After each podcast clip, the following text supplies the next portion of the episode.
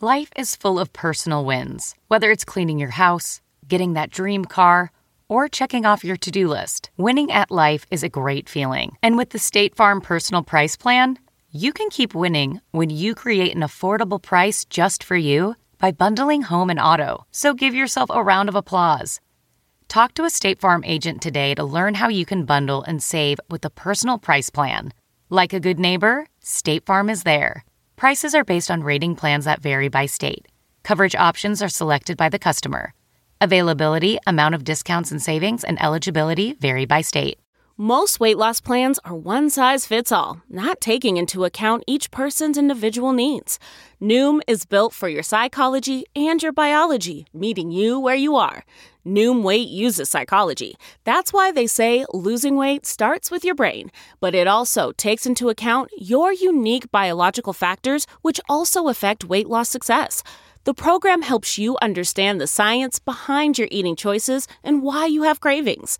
Stay focused on what's important to you with Noom's psychology and biology based approach. Sign up for your trial today at Noom.com. That's N O O M.com. Plus, check out Noom's first ever cookbook, The Noom Kitchen, for 100 healthy and delicious recipes to promote better living. Available for pre order wherever books are sold. Now entering Nerdist.com.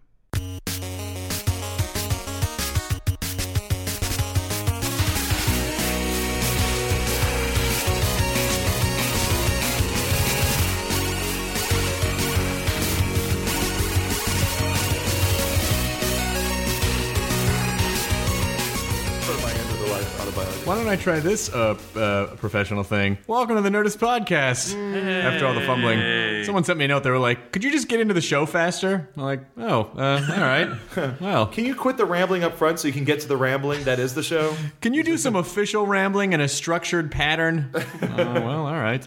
Um, our guest today is Weird Al Yankovic. He's here in my house. Hey, man, how's it going? Oh, I'm doing well. Thanks for having me here. Oh my God, I'm so excited that you're here, uh, especially after you uh, s- came in and surprised everyone with, at the live podcast at Largo. Even us. I surprised myself. like, what am I doing here? You're the nicest guy in the world because you Al literally waited for the entire show to come out and sing about a minute and a half at the end of the song. But it was worth Um, it. It was it was amazing, and everyone went crazy. And and I actually um, I did I did the live chat with you at uh, SF Sketchfest um, in January, which my girlfriend is a producer of that festival. And so when I started doing, when I started the podcast, I got all excited. Yeah, I know. That's the only reason I've done like six in a row. Um, I mean, not that I wouldn't do it, that they keep asking me to do it. Like, it's the only thing I've ever screwed my way into, I guess. Um, but uh, um, so I I ch- I, ch- I chatted with you at Sketchfest, and then afterwards I was like, "Oh, I'm doing the podcast. This is going to be great. I'll just get the recording from SF Sketchfest." So I went to Janet and I said, "Hey, can I have that recording that I did with Weird Al?" And she was like, "What recording?" and Hmm. then I hit her because that's how they learn. so um, I she records everything now. she remembered every we're being recorded by her recording this. So, so, the, so, the, so I would have been the first Nerdless podcast, except nobody hit the record button. No, one- not one bootlegger. I am really disappointed. Darn those in nerds. non-bootleggers. Seriously, no one. What's wrong with you people? I'm fine with it though, because now there's this. Now I get to be here for Now it. you guys. I get to go, I've never been to your house before. This You've is my been to first my time house. here. Well, yeah. thank you. I've been to your house. You have. And it's awesome when you go to Al's house. He's like, "All right, hop on the Segway," and you do a lap around the house on the Segway. I feel I'm too big for a Segway. Is that possible? I don't think so. I tried standing on one at. Uh, If Wozniak can get on a Segway, I think you're fine. I'm sure he had a custom one built though. I got on one once and I just started going back and forth really quick. Well, that's what everybody does. I mean, the, the hardest part is just uh, maintaining your balance. There's the first five seconds because uh, your gut reaction is to grab a hold of the handlebars and, and pull back, you know, to make sure you don't fall off. Yeah, but then and that that, just makes makes you go whoa, whoa, whoa. Yeah. Ah, I can't handle it. Remember when they were going to revolutionize? They were the world? changing the world. Oh, segue. Sidewalks were going to change. It was going to change uh, uh, civilization as we know it. Yeah, yeah. And it has, thankfully.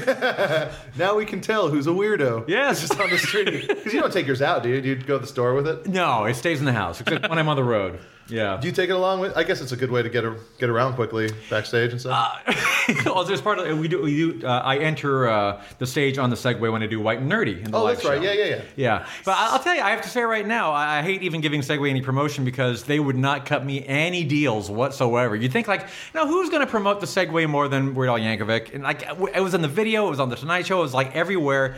Uh, they wouldn't even give me a discount. Like, you know, I don't think we really want to assur- associate with our product with white and nerdy. Like, Oh, re- then you guys don't Really? understand your no, demographic you because don't. You don't have your core audience uh, in Yeah. focus. You know, Because uh, black hips, pe- uh, black hip hop artists are not buying segways. It is white and nerdy people. Yeah. And you didn't you also offer to change your name to Segway Al Yankovic? Or I did. I offered make that, up in my I head. threw that out there. That was on the table for a while. I actually, I the last time I saw you in concert was at the Greek, and it was, I mean, uh, besides of course from the Nerdist podcast live. yes. But uh, but I saw you at the Greek. I don't know, maybe it was five five years ago, and um, it was amazing. And I've seen you uh, a few times, and every show is super energetic. There's costume changes and video. Videos are great. And but what I loved seeing was um, was parents with their kid, like like people who you know who listened to you when they were younger, now having their kids and sort of indoctrinating their kids into the Weird Al uh, wheelhouse. It's pretty great. You know, it's, it's a family show, uh, and the, the people that were into me when I first started out, you know, five thousand years ago, uh, are, are a lot of them are still coming to the shows, and they're Elbows bringing their and kids elbows. and their grandchildren and their great grandchildren and their great great grandchildren. Your first album, which was in cuneiform, was uh, Yes. very well written. Um, but uh, yeah, and there's my, my my live show. Unfortunately, is not family friendly. It is it is basically just a catapult of f bombs. I should probably work on that. That's a good album title for you. catapult of f bombs. yes. Fantastic. Uh-huh. Um, are you doing another one of those Greek shows in, this summer? We're not playing the Greek this summer. We didn't want to book a, a, an actual LA date until the actual album was out, and okay. uh, that will not be out before the tour or during the tour. Uh, but but uh, if it, if it, we, we might, I don't. uh, The next year's kind of a big question mark. We'll probably tour a little bit next year, and if we do have an album out by- by then, which hopefully we will, uh, then probably we will play L- an L- actual LA date. There'll be last plenty time- of uh, room for dates because the Dave Matthews Band is taking off 2011. Oh, are you okay with that? I'm- by the I'm way, gonna Are you be. okay with that? Matt is uh, a Dave Matthews it's the band. first um, 20 years they haven't gone off the road. It's the first ma- time. maybe he needs first to, time's take, gonna be maybe no he needs to summer take tour. a break and learn some more 20 minute guitar Whatever, riffs. it's fine. You okay with it? No, honestly, come on. You think he had an epiphany? It's like, oh, wait a minute. I better get off the road. Al needs dates. He's got an album coming out. Share the road with the rest of us. Come on, cut some slack. Cut some slack, Dave Matthews. He's South African, right? Yeah, Dave Matthews. it's too bad, right? Why? I don't know. Well, he's he's clearly not racist. He should go on tour with uh, D. Antward. Oh, these guys are awesome. Yeah, uh, still, I'm still confused by it, but their beats are sick. Yeah. Yeah, sick beats. That does not sound right coming out of your face. Come on, those beats are sick, Oh, and Those those, beats are those sick. raps are tight. Al, Al was my first concert. Dave Matthews was my second. Are you serious? Yeah. Where, where did you see me? Uh, Remember? it was either at the South Shore Music Circus in Massachusetts or the Cape Cod Melody Tent. I don't remember. Are those 'cause I both get gone those, now? I get those Those are venues. both awesome I get names. those venues One's got confused. circus and the other one's got melody Yes. and tent. W- w- was at least one of those them uh, a, a round stage that, that Yes, a rotated? round sta- correct, I Remember, they- yes. they call those whirly gigs. Have you done that before? No, I've Where not you get done on stage and the stage will slowly rotate Yep. during the course of the show. So they could either have it rotate very slowly or like really kind of whip around pretty quickly. Oh, oh, the K Rock Acoustic Christmas shows used to do that because that was the only way they could get the bands on one at a time fast enough. It's like they would divide the circle in half, and then the, the next band would be setting up, Right. and Oh, then wow. they would spin it. Yeah, but these are actual theaters in the round where the, the, the uh, crowd is all the way around you, and so that you're not staring at the back of a performer for the whole time, they will ro- rotate the stage. Howie Mandel did a special with one of those. And it's not. Uh, Shortly before he blew out his sinus from glove-related accidents. But I, I got to tell you, the, the hard part about doing those shows is, as you know, there's a lot of costume changes during my show. So whenever, and we can't have like, uh, usually we can't have the dressing room in the middle of the stage. Oh, right, right. So literally for those shows, I will have to, at the end of a, sh- a song, jump off the stage, run through the audience all the way Oh. to whatever dressing room was in the back of the building, and then run back on stage. So it's like twice as much energy. After you wobble off and throw up a couple of times right. from spinning the stage to get your balance. And that, that's the other thing was like I never know what part of the stage I'm supposed to jump off. Like uh, here? No, there. No, where? What? It's like a Nintendo game. You're like, oh, I gotta jump on the cloud, and then how do you even? Do, I'm, I'm curious. Clown. With a guy like It's you, a- who ha- who literally could probably play a, a s- an eight hour straight long show, how do you decide? You know, with each tour, with each, with each successive tour, what classics to play? Because I'm sure there's people who are always like, "How come you didn't play Nature Trail to Hell or whatever?" Yeah, no matter how long of a show I play, it's like "Eh, you didn't do that one.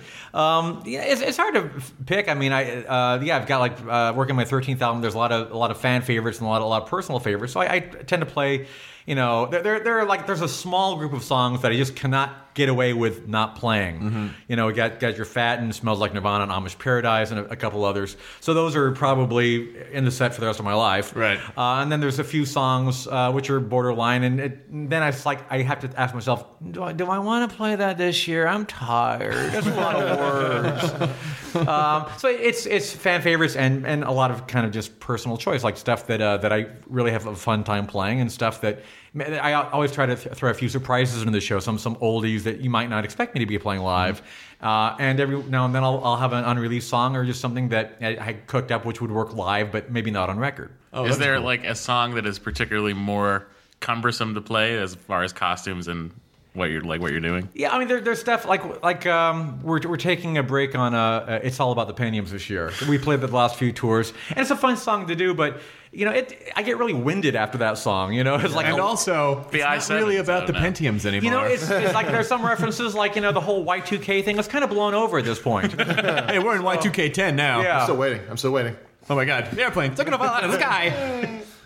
um, well, and the fats. I think I, think you did fat. Fat, yeah, that's we're- got to be an insane costume change. Yeah, well, you know, it's it's a very quick change because that's the one time when I have everybody uh, in my entourage uh, in the in the change booth, and as soon as I go off stage uh, for the fat change, everybody's helping me into the fat outfit, and I, I can get into it in about a minute. Wait, that's an outfit you don't actually swell like in the video.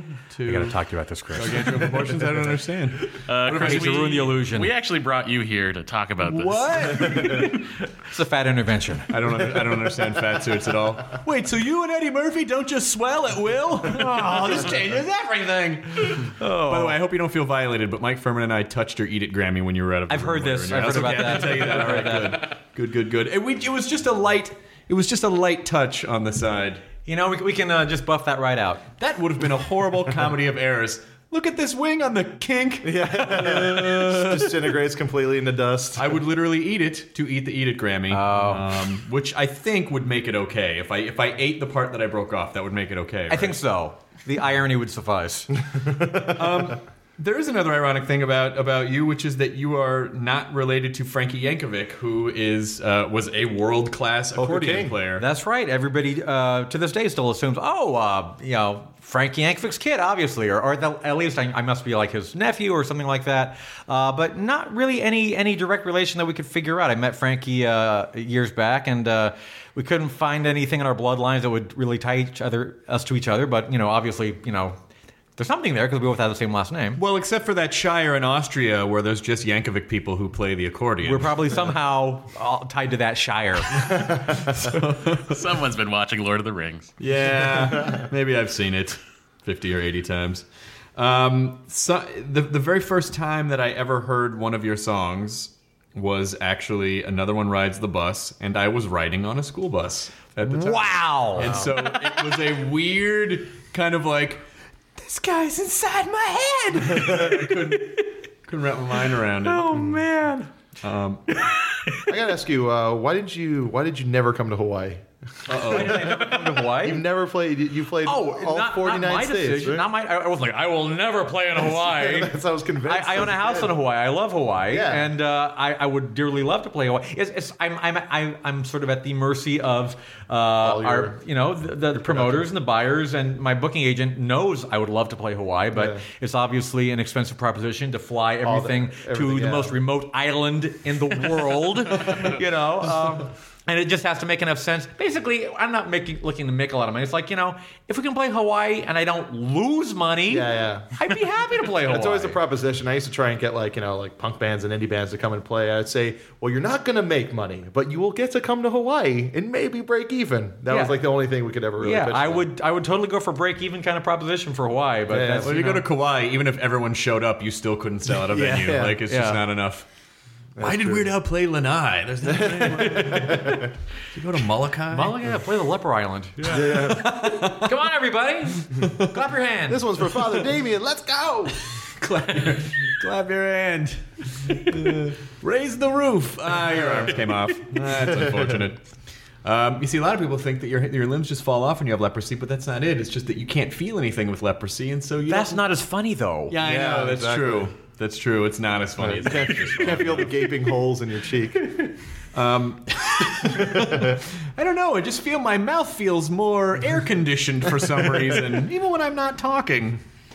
Um, the very first time that I met you was at uh, uh, it was at some sort of an MTV function in like 1996. Is this the one you sent me the picture of? No, I can't remember. No, I um, no no no no. Actually, it wasn't. This this this predates that. Okay. Are you sure? I'm positive. no, I'm not. Wait a minute. Where am I? Did I just have a stroke? You guys smell toast, right? um, you. It was. It was some sort of MTV function, and of course, I've been a huge fan. And uh, as I, I would say, every comedian of my generation Oh my. um, was influenced by you, but he, but you came up to me and I was doing single out at the time, and you said something like. Now, would you consider me more of a Gilligan or a Skipper? Which was a reference to the categories on the show. I was like, like I couldn't, I couldn't talk, right? Because it just blew me away that you knew who I was. The first like that was the first, hey, I'm on TV and people are watching me moment that I ever had. Did you ever like decide which one I was though? I mean, I'm. Um, well, I, I would say you're, I, but you're, you're kind of you're kind of a mix because you you definitely have you definitely have the build that's more similar to a Gilligan, but I think you have a drive that's more of a skipper. But you're also nice like Gilligan. But again, I, I'm an enigma. you are an enigma. you're a skippergan. Skipperkin. Yeah. By the way, that scraping is the cat. That's what I thought. Yeah. She doesn't. She doesn't know how to use the litter box properly. So instead of scooping the sand, she just thinks if you claw at the wall, Wait, I'll, I'll show her. I'll show her. Chris. Oh, yeah. no, wait. He's really doing it. What? Wow! Look at him go! Wow! if you could only, God! Audio only podcast. um, I, I also remember. These, I'm just looking at some of the no, all the notes that I made already. From That's the, like uh, a crazy man's manifest. That doesn't look like notes. It for uh, is. a- Well, that's a problem with a comedian's workbook. the problem with technology. if you were to find a comedian's notebook if and you didn't know that it was a comedian's notebook you'd be like i think i just found a serial killer's notebook like there's weird stuff like cheerleader boobs make belts or whatever what is that I would always write in my notebooks, that's not a suicide note. I would always write that. Um, but uh, I was just going over some of the old notes that I have, and uh, I love that. First of all, what you, what I had, what you told me in that that live thing that we did, I did not realize Tress McNeil played Lucy in the uh, in the Ricky video. Yeah, that was like one of her very first gigs ever. I, I forget uh, uh, where she was from, but I, she was kind of like fresh in L.A. and looking for work. And Voice I, of the crazy cat lady, right? Right. From The Yes. Simpsons. Yes. Yes. Uh, uh, and she's uh, a million voices. She's one Yeah, of the yeah. top, highest, you know, one of the most popular voiceover artists working today. But at the time, I mean, this was like 1983. I'm, I'm thinking, uh, and I just put an ad on the paper looking for a Lucille Ball impressionist. And two people answered the ad, and one of them was Tress McNeil. And the other one is still on Hollywood Boulevard to this day.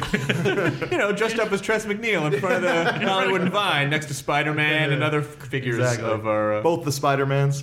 uh, both Spider Man. Um, but uh, I also want I would love to talk about the early days of MTV because I didn't roll along to MTV until '94. Mm-hmm. But just heard all these amazing stories about MTV in the early days. So what is it? What is MTV like in the early '80s? Like what is it? What does it feel like to work there? Well, I never worked at MTV. Uh, I, the- uh, you know, I, they obviously played me a lot in the early days because I was the only person at the time that was doing comedy videos. I mean, like uh, Ricky and I Love Rocky Road, and th- those were ostensibly the first comedy videos on MTV because they just didn't have material. So it was kind of easy to get on MTV because at the time they were like, You got a video? We'll play it. We like it. We don't have any videos. We're a Man. 24 hour video channel. Well, yeah, because none of the American bands, they all thought MTV was going to be dumb. Uh-huh. And so that's why there was this British music invasion in the early 80s because all the British bands were like, like Duran Duran, and they were Uh-huh. like, please play our, or Right. please play off stuff, goo or whatever they said. like all, all, all the artists that had the foresight to be making music videos like in the 70s and the early 80s like you know the, uh, for the midnight special or whatever uh, like devo Right. was like heavy rotation on mtv in the early 80s not because mtv loved devo but because like they actually had a bunch of videos and they Already. needed content so that was it That's amazing. Yeah. I mean, when you, we think of, we are not in a content shortage at all now, Right. So to think that there was that time. So when you're doing Al TV, what what do they do? They give you notes or Well, what? do they- no, Uh, that was the other thing. It was like, uh, you know, like what you'll do four hours of programming, great. Like, let us know when you're done, and we'll put it on the air. Oh my God. And it was literally like uh, I went to like an editing bay and a, a green screen room, and uh, we set up a little like fake apartment for me. And shot it for nothing, and they paid me nothing, and and uh, it was basically four hours of me just like goofing on videos and doing like really horrible shtick. But it was like you know, four hours of programming, liter- literally anything I wanted to do, and they just slapped it right on the air. That's amazing. And did you notice pretty quickly, like, oh, this is actually having a cultural impact? Or did you think, like, I was it like SCTV where they're like, we're just kind of throwing this into the ether and not really knowing if anyone's watching? or- Mostly the latter. It was just sort of like, you know, really, are people watching this? This is this is pretty crazy. But uh, I mean, it wasn't too long before we realized that, like, you know, MTV was obviously having a huge impact, and then people were like recognized me on the street for the music videos and for TV and stuff like that. And uh, yeah, it really was a life changer. Did you go to the first Video Music Awards? Uh, no, that was the one with like Dan Aykroyd and Bette Midler, right? I, I I don't think I actually went to that one. I think I ca- the only, the first one I remember watching had Cindy Lauper in it. That's all. That's all I remember. Yeah, Which one did Eddie Murphy host? That was like early, right? Uh-huh. I Uh, don't remember. Internet will know. Did he swell the way that he can make his body swell? Yeah, again, once again, it's not Chris, real. what- we got to talk about that. We gotta talk What is the about problem, you guys? Not just everyone has- is Robert De Niro in Raging Bull. just has mutant glands. Like Robert De Niro. Oh, that would have been awesome if Robert De Niro had done that in a fat suit. That would have been great. Let's Raging- remake Raging Bull. Did you ever say what was it? There was- wait, no, there was a what was that? There was a sketch show on like HBO in the early '90s, and they did this thing called Raging Bullwinkle, which is hilarious. It was like, uh, "Did you fuck my wife? Did you fuck her? I bet you fucked her, didn't you?" Like it was amazing, and it's just this guy in a big Bullwinkle suit with these boxing gloves. kind of familiar, yeah. Yeah, I'm sure. I- If only there were some treasure trove of videos If only a- posted on a someplace. network that we might all be able to Oh, access. my. Oh well, I That'll guess be we'll. today. Remember when stuff would air and then and then it would be over and you'd be like, I guess I'll never see that, again. Yes. Yeah, yeah. Uh, I remember I, I was talking to my wife about this. Like, you know, um, my my kids got like Peanuts uh, DVD, like Charlie Brown stuff. And I remember like when those shows aired the first time, there were no VCRs around. Like, I remember taking an eight millimeter projector or a ca- eight millimeter camera and actually shooting a movie of the TV screen when the like Charlie Brown. Oh, was- wow. Just 'cause I You- loved it so much. you invented kinescope. and, and, so- and I would watch like like film of the Charlie Brown on TV without sound to go, wow, this is great. Well, that uh, the you know I I heard from when I worked on Barnyard, which you also did. Which I'll get to that in a minute. But one of the one of the voice actors on that show told told us that you know how all the Peanuts characters they talk really weird, like this. Hey, Charlie Brown, how come you got that thing in your hand? Or that probably wasn't a line for me anyway. But uh, Why- the why do reason that they do they that? all talked exactly the same is because there was the, the guy who voice directed them was not a voice director, and so he just made the kids copy him. So the, all that all of that cadence be, was because of one guy. Oh, who no was like, kidding. No kids, say it like this. So it was just because this one guy didn't really know what he was doing, and that and then it just kind of stuck. Wow, I had no Or idea. knew what he was doing. Well, that's classic. true. I guess it did ultimately work, but um, they all do sound How mildly. did, he, how did he direct the teacher? Um, uh, Another guy came and went, wah, wah, wah, wah, wah. No, could you go up on wah? Wait, which wah? The third one. Wah, wah, wah, wah. Yes, that- nailed it. He, he actually came in with a trumpet and a little and a muffer on the end. That's what those are called, the muffer. do it yes. like this. That's a technical term.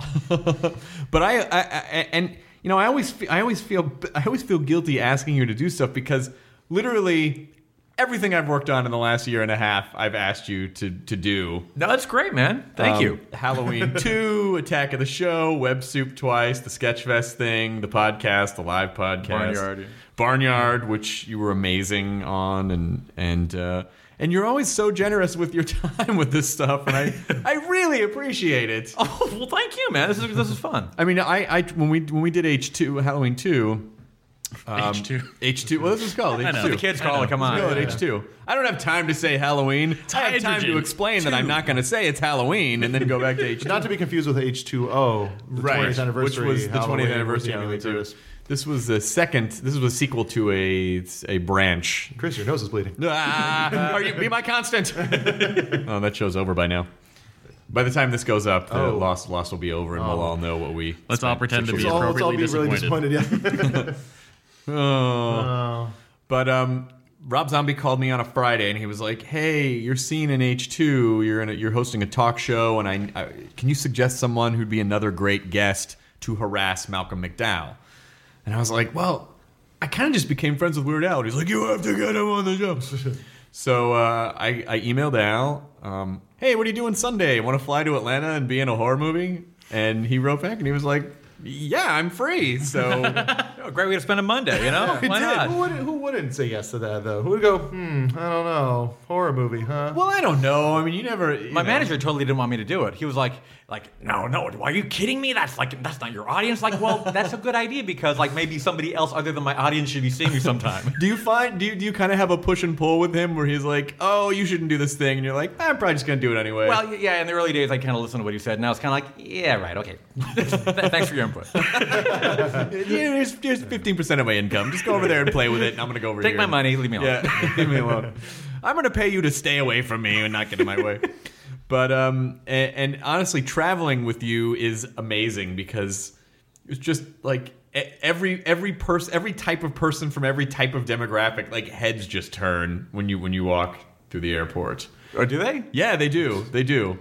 Although you Because because I, I think I fit the, some uh, somebody on the no fly list. Uh, oh, is that what it was? yes, like I've seen him before. Also, you had a clock strapped to your Yes, chest. that- that helps. And uh, some red sticks. Uh, I don't know if you can't. Old fashioned choice, I thought. Yeah.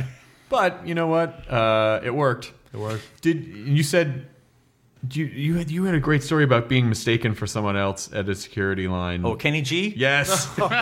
Are you? Because people always say like, "Are you him? Are you that guy?" And I always just I have to say like, "Well, who are you thinking of?" Like, and the usual res- well, the usual response is Weird Al, but every now and then it's Kenny G or Howard Stern or sometimes Gallagher. Uh, Howard Stern. Yeah. Gallagher's bald. Gallagher has no hair left. Are you Gallagher too? yes, I'm Gallagher too. Well, you should stop carrying melons around. If you did that, that would that Yeah. would probably. My other In an favorite anvil case. and an ammo case and uh, giant and, and couch. that mime shirt that he wears. Um, my other favorite story that you told when we did the live thing was the uh, the Jeff Healy story. So I Oh was gosh, just that hoping, was so I was just hoping uncomfortable. you could tell that again for Uh, the podcast listeners. Jeff Healy, yeah, we, I, Jeff Healy and I co-hosted a uh, a live uh, music awards show. I think it was. in Jeff Healy, Canada. by the way, blind like blues singer. Yeah. for people who don't know. Yeah, and uh, like I, you know, it's it was a bold choice for them to you know have a blind person co-hosting an, an award show, and he had you know uh, his his script on, on braille, and and he had his lines down, uh, and you know it was it was actually a pretty. Uh, um, gaff filled show to begin with. There was a lot of technical difficulties, a lot of things going wrong, a lot of cues were missed. But the worst part of the whole show was when uh, we were in the middle of some kind of sketch, and uh, I, I actually had left. I left the stage in the middle of the sketch for for some reason or another, and Jeff was not even aware of it. So he continued to try to carry on a conversation with me on stage on live TV for minutes after I had left the stage, and it was just the most uncomfortable thing you would ever witness in your life. Although he might be like, eh, this happens all the time. Yeah. Don't worry about it. It's not a big deal. Um, I there was no like no one did not have IFBs. Did they, like you would think like maybe put a thing in the guy's yeah, ear. and- yeah, that would have probably helped. Like he's gone. But instead, the entire audience at once just said, "Ah." "Al, what left the stage?" they were too busy going, oh, I can't see anything, but I just felt the air get sucked out of the room. um, Harvey the Wonder Hamster? My best friend in the whole world. Still alive after all these years. Let's say he is. Still, still not biting or squealing. still, still not. Still not. Still loves to run around his hamster wheel? No, should, should I give away any kind of traits to you? Because I, I, I hesitate to because you're still stuck on the whole people swelling to fat size. Right. Well, well, they do. uh, all you have to do is go into a Cracker Barrel and watch it happen in real time. Yeah. No, a- actually, we. Uh, I think there's been a, a, a different Harvey for every single uh, Al TV because. Uh, uh, you know, after, after every uh, episode, we, we give away Harvey to a good home. Uh, By give away to a good home, you mean destroy with yes, a mallet? flushed down the toilet. is Right, what we- right, right. No, no, no. Uh, to, to usually to a, to a s- uh, crew member uh, that wants whose kid wants a hamster, uh, or, or sold on eBay, or, or flung out the window. I mean, you know, it's really your choice. It's really anything. Once out of my hands, it's like up to you. Uh, but but yeah, we, we tried to we we found out pretty early on to make sure that it was a hamster that had been played with a lot before it got to the show because for a few shows, uh, you know, the hamster doesn't like being handled by a strange person, and if Right. I'm trying to do shtick with it, Right. uh, if it was a uh, undomesticated hamster, like most of the takes would be like, "Oh, Harvey, ow!" Harvey, ow! And then there really is uh, just a reflexive smash against the. Uh, Oh god. Oh, Maybe not he- again. Maybe he just didn't like comedy. Maybe you Perhaps actually- not. Maybe you actually accidentally got a Harvey the drama hamster who just wanted to, to work in the theater. Gonna do a moat. Thespian hamster. That's being This is so beneath me. nibble, nibble, nibble. uh, did anyone ever complain about like how can you do that? Of course, you know yeah, that's the, with anything that you do, no matter how ir- ironic or how obviously fake it is. I mean, in the beginning, we used like when we do the cutaway where I'm throwing an obviously fake hamster out the window or against a wall or whatever. In the beginning, we were really concerned because. Uh, you know, we obviously didn't want people thinking we were throwing a hamster, so we would- in the cutaway we'd have like a fur ball that was literally like three times the size of the original hamster, so so it'd be like super obviously fake, and people still complain like, "How could you do that to that poor little thing?" Like at that point we're like, "Okay, if you get it or you don't get it, we're just gonna make the hamster look real and do it anyway." And It's a people bunch hope of Chris you'll- Hardwicks watching and complaining. How would That's you what do it that to is. them? By the way, I'm and it makes me very happy that that those type of non-irony getters have have managed to leak into every form of media. Oh. Yeah. I mean, we talk about Twitter all the time. You cannot say anything on Twitter, like, you know, uh, ironically, like, the, the, the, the- and people have to comment on it, like, you know, gee, I'm here uh, at Disneyland uh, on Labor Day weekend and it's busy. Who knew? Well, I knew because it's Labor Day weekend and people go on Labor Day weekend because that's a busy time of the year. Why didn't you know that? You should know that. I'm gonna show him. Hashtag mer. Didn't you have a? Uh, Oh, oh, you poor fool. Didn't I have a what? didn't you have a falling out with some Jonas Brothers fans? Oh yeah, well yeah. Yesterday, I, I, lo- I lost a handful of followers. I went to the Grove in L.A., which is a big outdoor fancy mall that you should never do on a Saturday. Period. Anyway, but I was driving by and I'm like, ah, I need to swing by and swap something out, and uh, and I walked in and there are thousands of teenage girls like freaking out like they're over there they're over there oh my god man like and it turns out the jonas brothers are performing at the grove yesterday Wow. and teenage girls are really creepy because they swarm and they hunt in packs, and so they were they were trying to They're like spot the raptors. Jonas Brothers everywhere. And so uh, yeah, so I, I said something like, uh, "I love the Jonas Brothers. They're my favorite lesbian band," or something. and then people were like, "You're a jerk! How dare you? What are you?" And I blocked a few people because I'm like. If you think the Jonas Brothers are awesome, you shouldn't be following me. You just shouldn't be yeah, following me. you dumb little twelve-year-old girl. Is that what you Well, said? that's what I'm Is that you saying. said? No, but what she said. I, I don't know if I really have anything that a 12 year old girl is going to care about that I Well. say, you know? When she's 13. All right. Legal in Tonga.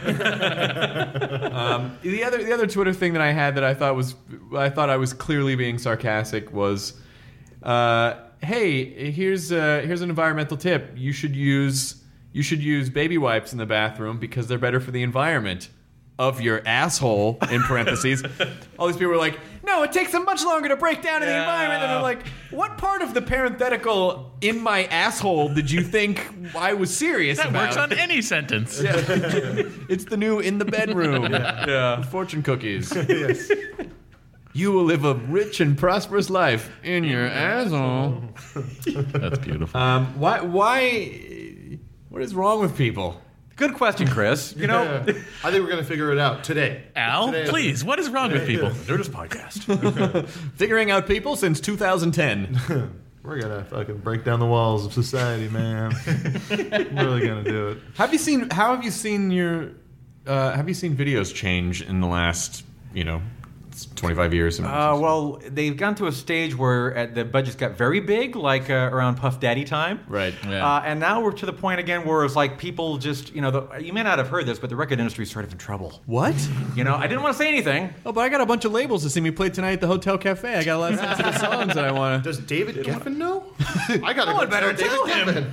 Panic. Well, which was one of the reasons why uh, I'm now uh, instead of doing the, the the big big budget music videos, I'm trying to do uh, a lot more videos, but keep the budg- budgets down and just work with a bunch of very talented people that can do a lot for little money. Everybody wants to be the new OK Go because they do amazing videos for very little money. I mean, you know, once their uh, treadmill video came out, everybody wanted to figure out how to do the next treadmill video. Right, But it, you know, it's, it's not as easy as like, okay, here's five thousand dollars making a, a you know, genius video. Right. It just it takes talent, which is in fairly short supply. Wait a minute. First, there's no fat people that can turn fat, and now you're saying that everyone's not super talented? I am learning so much today on the Nerdist podcast. Well, they, they're genius. I mean, just in terms of coming up with simple ideas that are that are that look like work. Yeah. Uh, but but when they execute them properly, are insane. But your videos, all those videos that you released last summer, like CNR and uh, and Craigslist. I mean, you worked with band. some great directors. You did Jib Jab, and Yeah. then and then Liam Super News Lynch. guys. Um, Super news, yeah, for their for right R.I.P. now, yeah. as of uh, as of last Thursday. That's right. I heard about that. Canceled. So are they doing a new show now? Um, uh, Josh is uh, like got, he's got some stuff in the works, but as a as a collective, they are now done. oh, that's too Did they bad. do a super news about them getting canceled? Yeah, they, should, they really should. It would basically probably be just them making fun of Al Gore the whole time. Oh. So great show. They, they couldn't make fun of Al Gore on that show apparently. Not allowed. It was really weird because I had tons of Al Gore ideas when I was writing on it. and I Oh. just could not. They would not let me. It was a, it was a bummer. No, But that's then, I, but someone then I who- ended up making fun of Twitter. that's some- but that was genius though. Your Twitter video. Thank you. That that is someone that could. Um, yeah, I don't know. You, you should always be willing to make fun of yourself. You know, Al, Al Peter. Gore should have been on Super News, like doing just a really bad Al Gore impression. Yeah, we Yeah, had like- all kinds of ideas, and I think it wasn't so much Al Gore as it was, you know, uh, Jeff Hyatt or whatever that like the main guy that ran Current was. just didn't want to mess with it. Yeah, he didn't want to bother. He didn't want to be too inclusive. Might get canceled or something. yeah, exactly right. You guys could've- someone might pay attention to Current TV. You guys could have pitched Hal Gore. What are you doing, Dave? this is highly irregular. Even especially after uh, he is like he did that stuff on Thirty Rock, which was so you know Yeah. like, making fun of himself and it's like there's a whale crying and then flying away, you know. Did you see? Did you see Buzz Aldrin on Thirty Rock? Not it was yet. so funny. Yeah. He no. was on as himself, yelling at the moon. It's so funny. Oh, really? Yeah. He's done a couple funny things lately, like that wrestling. Did you see the wrestling video? Wait, I got to stop right there. That that just reminded me. That's another one of the ironic thing. I, I had met a uh, Buzz Aldrin at a Simpsons premiere party thing, and I, I posted like uh, I had a twit because I uh, just ran into Buzz Aldrin. He's still going off about this crazy walking on the moon thing, and people were like, "He really did walk on the moon! I can't believe!" I seriously, people got so upset like that. I was like, c- you know, insisting that he didn't walk on the moon. Why don't you Uh. know? I, rather than rather than people just lashing out at you, I wish they would just lash out by saying, "I am a person with a lot of sensitive hot buttons. I am a minefield of anger that at any minute you could step on one thing and I am going to explode." I'm sorry. No, I hate Canadians. Ah, you and your health care and your ketchup flavored chips.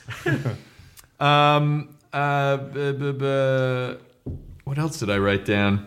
Oh, are we, you know, I still get, I'm not saying we have to do this. I still get tweets from people who are like, when are you going to do Yank Hard? Yeah. Because we jokingly said that we were going to collaborate on it, on something and call it Yank Hard.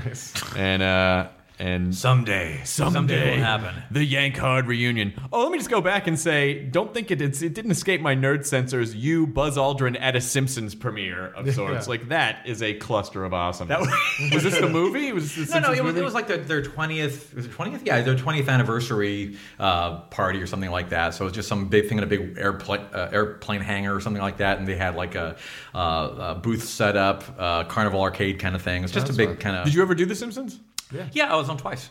Which which episode? Uh, Three Gays of the Condo. oh yes, yes, The Gays of Thunder, yes. I remember when they redesigned. Yes, when he goes and moves in with the. And I had to Gays serenade with Scott uh, Thompson, right? Marge to get her to move back in with Homer.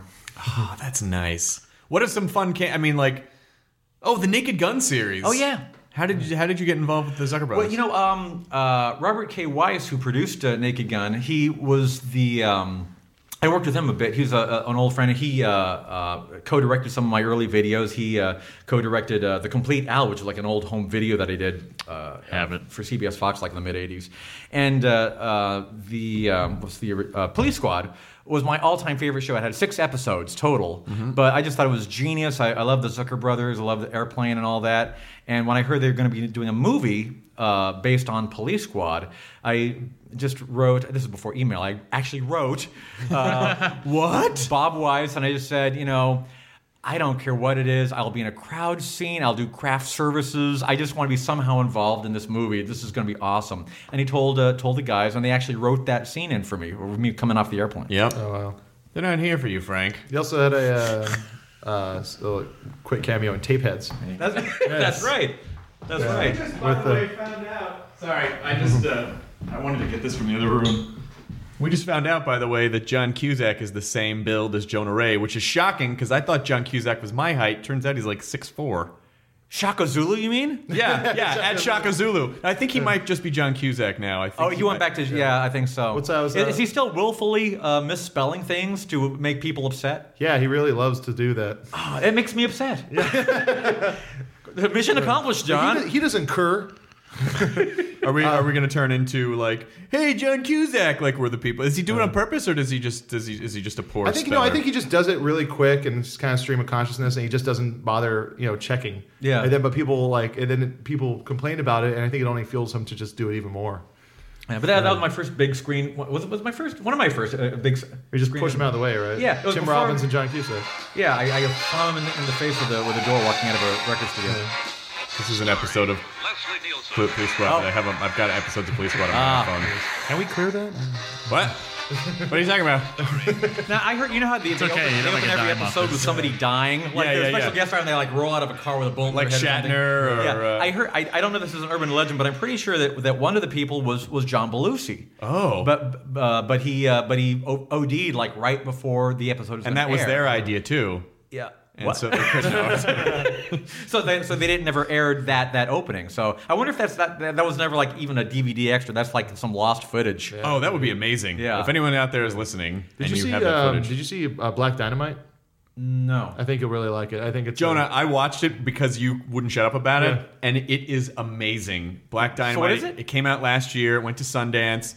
Um, it's just that this this couple guys wrote it and they star in it, and it's basically a satire of a black exploitation film, and it is so. So good. Amazing because not only is there the film that, that that like the story that they're making, the secondary film is basically like you see booms in yeah, the it's just shot. all- and it- yeah, it's kind of like a Garth Marenghi style, like uh, where it's just like you know, like boom, sh- shots coming in, p- horrible, like pushing in and like like uh, like panning down, like just really clunky shots. yeah. Uh, you know, people like there's the- one of the best moments is uh, there's like a, a fight scene and the guy accidentally slaps one of the like the dude he's like fake fighting. And the guy, like, they get slapped, is like, what the fuck? And they, they, they cut, and it's just a different guy in the same clothes. There's- there's but tons it's, of it's shit like so that. well done and something that that most comedy doesn't do that often anymore at least in, in film is that um, a lot of comedy i feel like is so aware like what comedy movies are so aware that they're we're being funny and satirical and what was so great about the early zucker stuff is that they played it straight Played it straight. And Yeah. that is exactly what black dynamite is and janet i, I pulled it up on um, on the xbox and she was like oh i don't know about this and i'm like no no no trust me i, I hear it's amazing and we loved it it's Yeah. amazing It's, it's a great parody. I got to see that. Yeah, you we, have we- to we- see I think we talked about this too. Um, uh, I can I can specify exactly when the whole Naked Gun series kind of like made that turn because uh, Police Squad, uh, Leslie Nielsen was totally Flawless, deadpan. yeah. J- just like an airplane. I mean, just like he d- was not acting at all like it was a comedy. And there was a certain point when I was watching the first Naked Gun movie where I realized like. He thinks it's funny now because he was like Oh, yeah. starting to do like the mugging to the camera Yeah. and like doing the comic takes. Yeah. and it became a whole different kind of thing for me because it wasn't like you know the the, the initial formula of like playing it like it's totally straight. That's the best part about like I think that's the best parodies. Is just like you, you that's what's great about Black Dynamite is that like they, everyone, all the actors are playing it like it's that movie, and if everyone plays it straight, the uh, the situation will be funnier. right. yeah i think i think it might have been the funniest movie that came out last year I think so. I think it's Black- one of the Black best Dynamite. comedies of the the first decade of the new you know, millennium. premium. I really do. Like the fir- like from 2000 to 2010, I think that's one of the best. Uh, Jai Michael White was the guy. yeah, the guy who played Spawn in the Spawn movie. Yeah, he was. He's he. He Yeah, was it's great. hilarious. Going to my Tommy Netflix Davidson. queue right now. That's Tommy it. Oh, Davidson is in it and hilarious. Arsenio Hall's in it Arsenio too. Hall is Really? hilarious. Yeah. Yeah. Wow. Yeah, it's really, really just fucking funny. I mean, it's hard. I I guess I understand as a comedian though that it is hard if you're playing something super straight and you feel like you're not doing anything. That you kind of have this comic thing of, oh, I didn't do anything. Maybe I need to do something to be funny. So Yeah. may, maybe that's what he was suffering But from. that's what a or- director's for. They're supposed to say, no, no, it's funnier yeah. not to do that. Right. Yeah. Right. Right. I even when I'm like doing sketches where like I'm like, you, you got to play it straight. Don't say a joke. Don't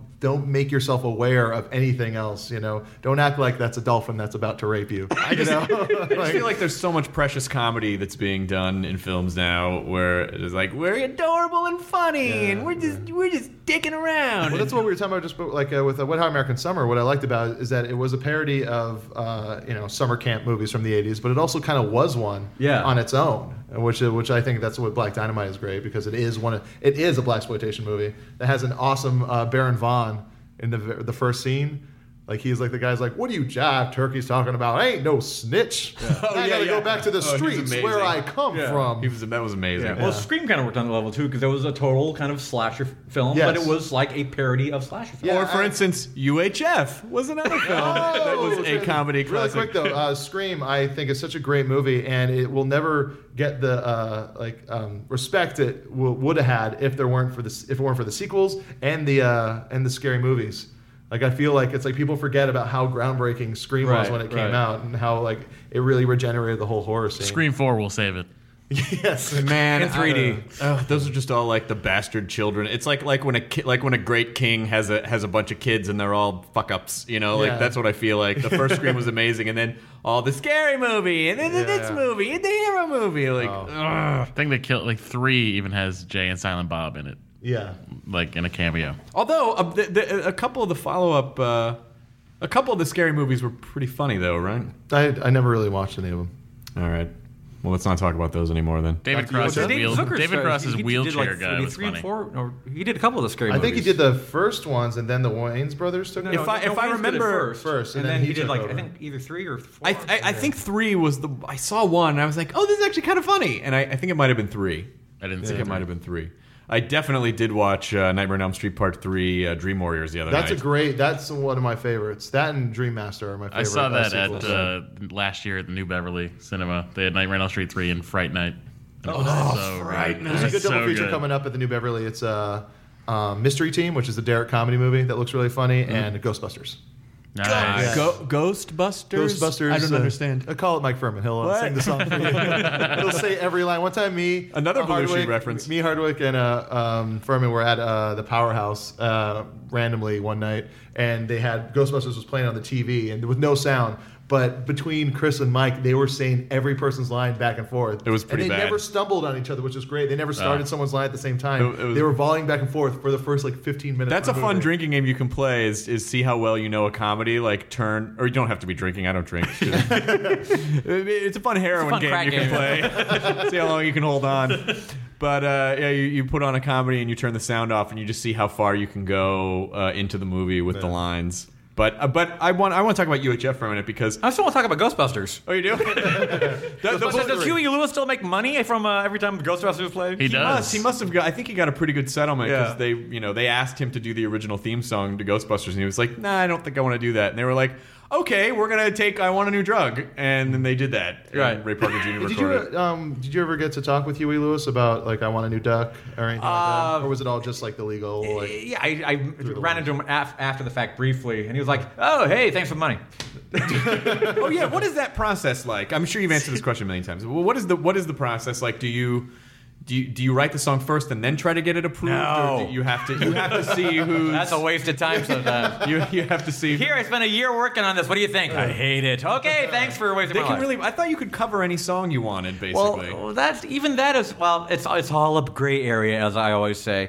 Uh, but covering things something is different than you know changing it because that's a derivation of a work. Okay. So it's you know, I I always give permission because. Not that I necessarily need to. I mean, the Supreme Court has always ruled in favor of parody artists and fair fair usage Right. and all that. But you know, it's better not to get in any, any kind of potentially litigious situation with anybody. And I, I just never want to get on anybody's bad side, particularly if they have a well armed posse. Right, right, right, right. Yeah, rolling down the street on their big wheels. yeah. that uh, that Huey Lewis posse that goes around. they, oh, they're Oh, tough. it's, they the, call it's the the news. news. It's yeah, the the news. news. Yeah. That bass player. News. That gonna bass teach player you with the some sunglasses. sports. He's rough. Yo, HL, what's up with this dude? Hip to be square. Bullshit. bam, bam, bam, bam. But he has Huey Lewis has said that directly Ghostbusters got him involved with Back to the Future. oh, really? that was he his was like, knee-jerk yeah. reaction to he was it. like, you know what? Fine. They they might do it too. Let me I think he hop made on awesome songs for that mo- those Yep. movies. Yeah. he really did. this. Thanks, Huey. Um, di- so who uh, who has turned you down? Uh, I want to know like who's like super serious. Yeah, I, well, I mean, the, the one that's uh, the one I always mention is Prince because he's just never ever just even given a reason. Just kinda like- fun. you know, he seems like a wacky guy with a great sense of humor. They would just love any kind of like, you know, Purple is a fun color. it is, it is. Like after I saw Purple Rain, I thought, you know, that guy is a nut. Prince to me just looks like a walking mood ring, like that purple, and then he's and he's tiny. You can fit in your hand. You could wear him like a ring. He's he's quick though. Like Prince is quick, like a mouse. He's wiry. Yeah, yeah. You can't like they have to trap him to take him out to do shows because he's in the walls and they gotta like set up the Prince. He's like traps a and ferret. get him He's to like come a human out. ferret. Yeah, yeah, yeah. He is. He's adorable. He's not. You can't legally own Prince No, no. in California. No. But uh, in other parts of the of the country, you can have a Prince for a pet. didn't uh, didn't Paul McCartney say no to chicken pot pie? He did, but that was just because you know he and Linda were strict vegetarians, and he, and uh, he just didn't want to encourage the consuming of animal flesh. Which you know I wasn't really encouraging it either. I just thought it was a funny joke, you know, Right. chicken pot pie, because the, the chorus of the, you know was a parody of "Live and Let Die," Right. And I had brilliantly changed the chorus to.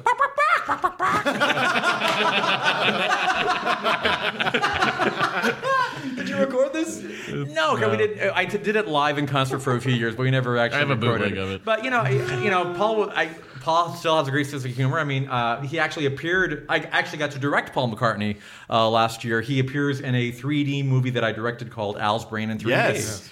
Uh, so, so that was a thrill. But Like, you that's- show you show me Wow. that footage, and it's really amazing because I showed you the raw footage. You showed yeah. me raw footage, and, and Al is so like just kind of gingerly trying to direct him, and, and Paul seems like a guy who's he seems affable but firm at the same time. Yeah. where he's co- where like He's not going to waste his time. He's not gonna waste his time, and you kind of you kind of had to, like they agreed to do it, but then you sort of had to hijack them because they just like wouldn't you know. Well, he, he well here's here's the whole story. I uh, I was looking for a cameo appearance in the Alice Brain thing. The the, the, the um, format of the th- movie was sor- sort of like a viewer mail thing or a man on the street interview thing, where people would randomly appear on monitors throughout a set and ask a question, and then I would answer about you know whatever the question they had about the human brain.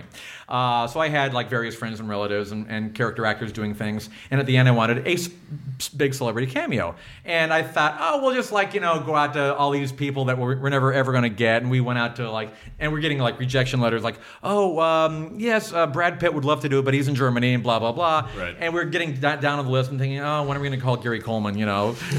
and out of the blue, one morning, eight o'clock in the morning, I get a call from London, like.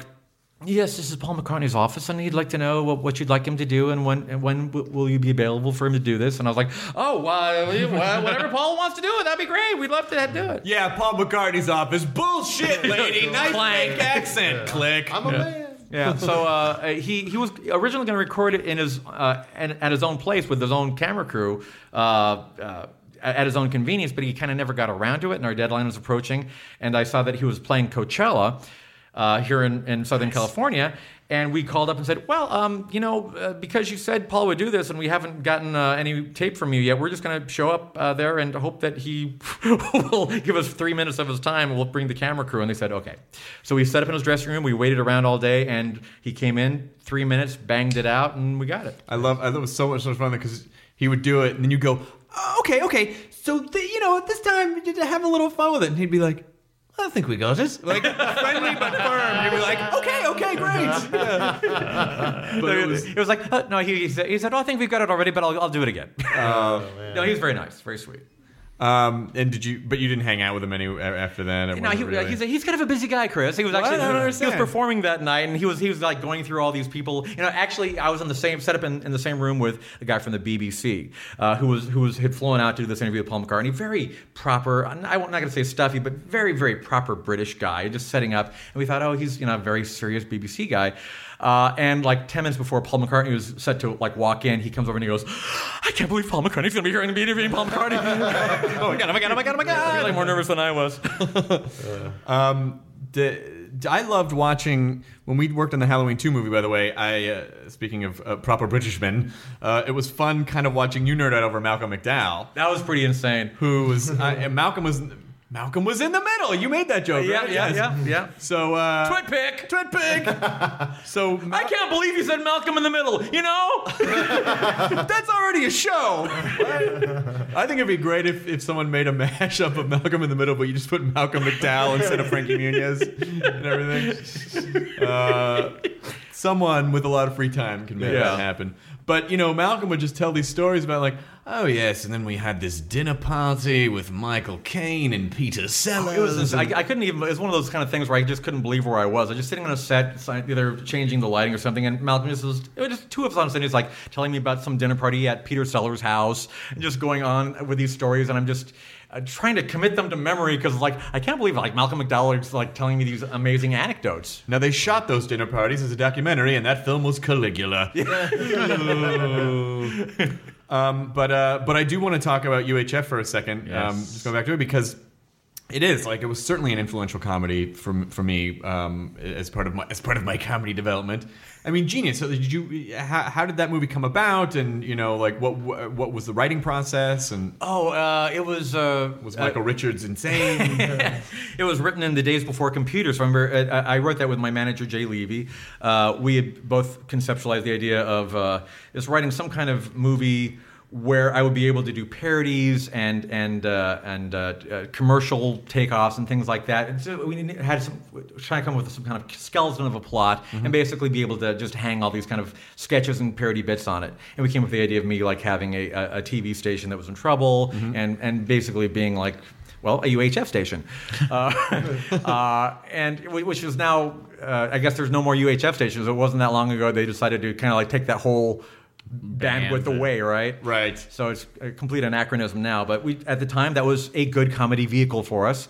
Uh, that means no one can ever remake it. Ah. there you go. What are you talking about? I'm, I'm in development for UHF.com. What? It's, uh, it's a revamping. It's a fledgling it's a website. reimagination of it. Uh, So we, we just uh, sat around uh, uh, for about a, a half a year and just wrote it out longhand on notebook paper, Uh, and uh, drove each other crazy. Uh, and we, we kind of divided up. Uh, we decided that I would write all the funny stuff, Mm-hmm. and uh, Jay would write all the stuff that sucks. And we just kind of like, like intertwined them together, and then we had a movie. and when it's like he he's credited as the director, but were you pretty much directing as well? Well, I- not not directing per se, but I mean, obviously, uh, were uh, there. I was I was there like leaning over his shoulder, like going, "What are you doing that for?" Who was the? Um, you said you told me that the. Uh, hey, Mister. Like that guy was somebody. Yeah. Um, oh gosh, uh, Vance Kolvig. The uh, yeah the, the the bum in, in UHF was uh, he, well he was in a few David Lee Roth videos in drag. I don't remember. If you remember hey, Mr. Mr. Right. Remember oh him? yeah, yeah, yeah, yeah, yeah, And the cra- the crazy from the But, Heat album. but he was he also had performed with Spike Jones, and he was also believe it or not the original Bozo the Clown. Whoa. So, so like like 1950s bozo. 40s or 50s, yeah, something like a long time ago. So you didn't, but you didn't want to put in like a weird scene where uh, uh, Bobo go, Bobo the clown goes outside and runs into that homeless guy. Oh, that would have been awesome. Why Where were you? outfit. We can recut it. Yeah. Special edition. The special edition. Blu-ray. Yeah, we'll go. Just get just get George Lucas and ILM to go in there and CG in Yeah, that some weird scene, scene. like Jabba. UHF is the movie. Every time I move or get a new television, that's the movie I watch first. on Wow. television. It's a weird. It's true, but it's. I love it. It's happened. thank you, It's great. man. It's a great movie. Not that I of my want you to favorites. dish on Michael Richards, but was he a pretty nice guy back then? or was- Absolutely. Yeah. No, I mean, uh, yeah, I mean, I was very surprised by the uh, events of the a couple of years ago. I mean, he was completely fine. And, He did uh, ask us if there were any black people working on the He film. did, which I he thought did. was weird. Um, but anyway, No, no, I, I can't. I know he's uh, Mi- Michael's a friend, although I haven't seen him in a few years. But uh, but he's uh, no, he was completely fine during the shooting. Um, I uh, uh, we're, we're gonna wrap it up soon. 'cause Really we're quick, I, almost- I gotta know though about the, the weird twin guys who are in the uh, telethon. The, re- The re- Cooper Kids. The Cooper Kids. You know, uh, if you uh, have seen The Forbidden Zone, they Yes. are featured in that. They are they are um, performance artists. They've, I've seen them play around L.A. Their shows are just indescribable. They will just like have go through a 15 minute segment where they do nothing but pour baked beans on each other. wow. I mean that's and that's that, that's 15 their act. minutes. All right, light me at 14. All right, I'm getting the light. I'm just gonna pour another cup of beans and, then And, and, I'm and, gonna get here's out the of here. funny. Here's the kind of the funny part. Uh, one of them uh, is an investment banker, and the other one is married to Bette Midler. What? Whoa! really? Yeah. uh, That's weird. Although that might be the same guy, but but this You never know. They're like dead ringers, Cronenberg. I met Bette Midler's brother. Uh, sh- uh, he used to come into uh, the record store in Hawaii that I worked at. Rhett Midler? Yeah. guessing that. was- twin. That was his name. Or was it actually Bet? You're like, you look a lot like your. Oh my god! Then you realize she's just going around dressed as a dude. Just it helps her to get live a normal That's life. good. Who were who were some of your influences? You must have been a Tom Lehrer fan. Tom, absolutely. We talked about this a lot. Tom Lehrer, Spike Jones. Uh, I, I rip off Spike Jones on my polka medleys all the time. There's always a little Spike Jones kind of riff or reference. Uh, Well, Furman and I ripped off your polka medleys when we did a bluegrass medley of Radiohead songs. oh yes, yes. Which, which we always is this thing we made called Rodeohead, and we always said it is as much a tribute to Weird Al as it is a tribute to Radiohead. well, thank you, sir. Well, of course. Thank you. Uh, uh, And oh, the bluegrass movement. and the, and the, and the, you know alt rock bluegrass movement uh, that's sweeping the country. Yes. Uh, who else? Uh, S- uh, Stan Freberg, who I was honored to work with on the Weird Al show. He came in and did the voice of the, uh, or actually came in and performed as the network executive, uh, JB Toppersmith. Uh-huh. and he also was the voice of the the sock puppets. I, we did a little show called uh, the Fred Huggins Show, which was like the show within a show. And I Yeah. played this sort of like amalgam of. Uh, uh, Fred Rogers and, and Captain Kangaroo, uh, this weird, creepy kitty show host called Fred Huggins, and there were the- these two little sock puppets that just hated me and wanted me dead, and one was Papa Bully and one was Baby Bully. And that was Stan Freberg and his son Donovan Freberg. Wow. That's amazing.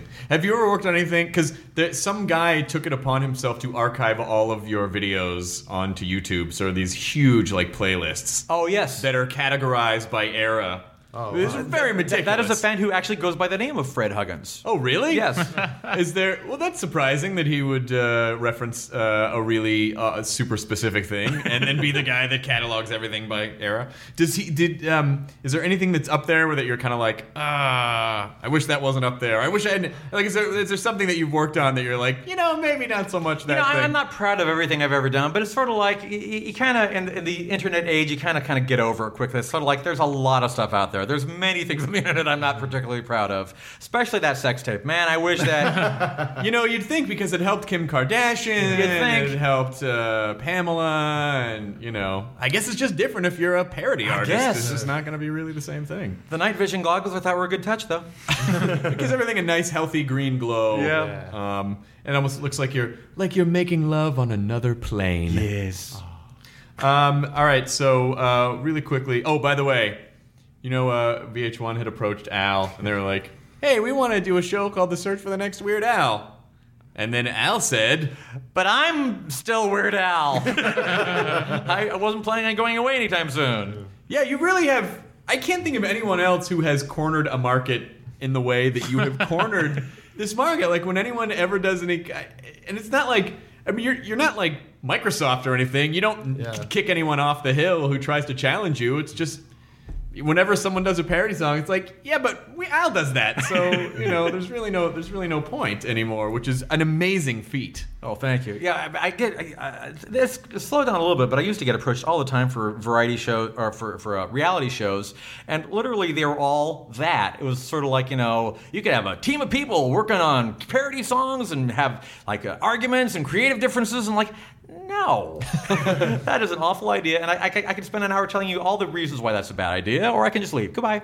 Because you're a nice guy and you seem to like fun things, and you don't, you don't, you're not, you don't seem jaded at all. You got a nice family. Like I don't know, it's just a good study. And hey, you can be successful and a nice person at the same time, and it's totally all right. Oh, that's so sweet. Thank you, Chris. Um, all right, I think I think we've pretty much. I mean, we could literally. I feel like we I got, could. a, I got a question though. No, we don't have any time. Oh, I'm sorry. We're not. we can off. take as much time as we want. Uh, no, I was always wondering if, um, like, uh, I I enjoy your originals a lot. oh, the original songs. Yes. Yeah, um, it's like, but and they're always a different style. It's like you know they're parody style songs. Which, if you had to pick a style though, if you wanted to just start a band, um, like and you had a style, which song would it probably be closest to? Would it would it be like Frank's 2000 inch TV, or would it? Yeah. Well, I, I, I'm a big fan of. Uh, I I thought and do music. you need a drummer for that band? two part question. Bermuda's still around though. Sorry, if, if uh, we'll, we'll keep you. Okay, you're in the Rolodex. So we'll keep you in Sweet. mind. Um, Check it out. If Bermuda, if Bermuda Shorts is like, I gotta get some new shorts, and he can't do a tour, then John Ritter. I, I liked I liked a lot of the uh, quote unquote alternative and indie music of the '90s. I, I thought the '80s were, were very kind of uh, synthesizer heavy, and the '90s I, I liked the whole grunge movement and the whole kind of alt rock movement. And now we're back to music that, that I kind of don't like so much anymore. But there was a period of time, that was like the, like mid mid '90s kind of. You know, band like yeah, Frank's 2000 yeah. Yeah. TV, like REM kind of stuff. Yeah, yeah. Uh, any any uh, any of that kind of. Uh, I, li- I like. Well, I don't want to go on a laundry list of band names that I like, but I mean the stuff that's a little quirky and guitar driven and and just kind of you know a little left of center. yeah, yeah, yeah. But Hardware Store was freaking amazing. Yeah, that's a great song. Like, how many tracks was that stacked on top of each other? Oh god, I, I don't know, a, a dozen vocal tracks or so. That, wa- that wasn't even one of my bigger productions. I, I think my biggest production was uh, on the last album, Pancreas, which was my kind of Brian Wilson homage. Yeah. I, I think we're into the triple digits on the tracks on that. That was it was insane because there was like a zillion vocal tracks and like uh, so many different instruments. I don't know if you ever saw the, the making of video that came on, on the album, but it was like me in the studio and like we were like just like Brian Wilson does, I'm sure, just kind of going in and just experimenting with stuff and like recording like you know bicycle bells and and uh, and live strings and and just like toys and odd kitchen appliances and just anything and just trying to make music out of it. Yeah, Brian Wilson is either the least ironic person in the world or the most ironic person in the world. Like, I can't Least. figure out where you think it is. and He's I like, think it's least. everything is so. That's why I love seeing the difference between him and like John Lennon. Like, you, you can really see the difference between those two bands. Where if if John Lennon were to write a song about vegetables, it would be some sort of weird reference to something else. And Glass Brian onion. Wilson literally just Nope, sings vegetables. about vegetables. Yeah. Yep. Yeah, no, I like- just want to sing about my favorite Yeah, vegetables. John, John Lennon would dress like a crazy, you know, band leader from space, uh, ironically, where Brian Wilson wore a crazy American top hats, and, uh, you know, just like um, as a serious. Don't you like my hat? oh, it's funny, right? Why? Why? it's really big.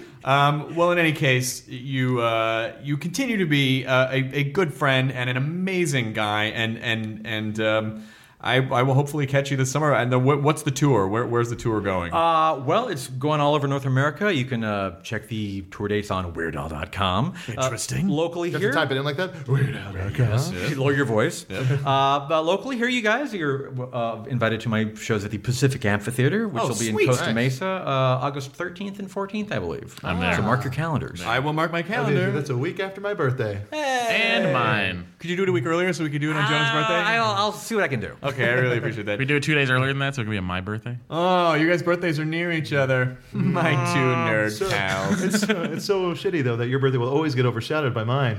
Uh, but I feel like it's first. So I don't know because everyone's like gearing up for Jonah Ray's birthday. wish you guys would just make love and get it over with. um, by the way, uh, I do want to say if you want to email us, you can do so at podcast at nerdist.com. oh, open the floodgates, Chris. Yeah, It's, it's not it's not as bad as you think it is. Oh, okay. yet. There's only there's only a couple people who are like, why don't you do this and this and then add this and use this kind of microphone? Well, Like, where are these all right. ideas? I need them. Well, I, I'll, I'll pass them along to you if you're ever mad at yourself one day. You read them and ignore them. Um, and then also, I do want to say the next Nerdist podcast live uh, June 10th with Craig Ferguson. So you can get tickets uh, on. You can get all the info online. It's a at uh, Thursday. Nerdist.com. Yeah, Take it's a Friday Thursday off. Have show a three day live in LA. weekend. Start it off So- with the podcast. Let's all let's all together say thank you, Weird Al, uh, on the count of three. One, two, three. Thank you, Weird Al. No, Oh, no, just not me? Oh, Oh, yeah, yeah. Well, I'm just going, oh, uh, thanks, guys.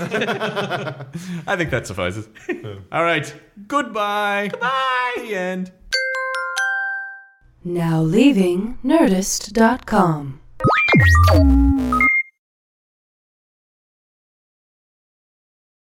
Look around. You can find cars like these on AutoTrader. New cars, used cars, electric cars, maybe even flying cars. Okay, no flying cars, but as soon as they get invented, they'll be on AutoTrader. Just you wait. AutoTrader.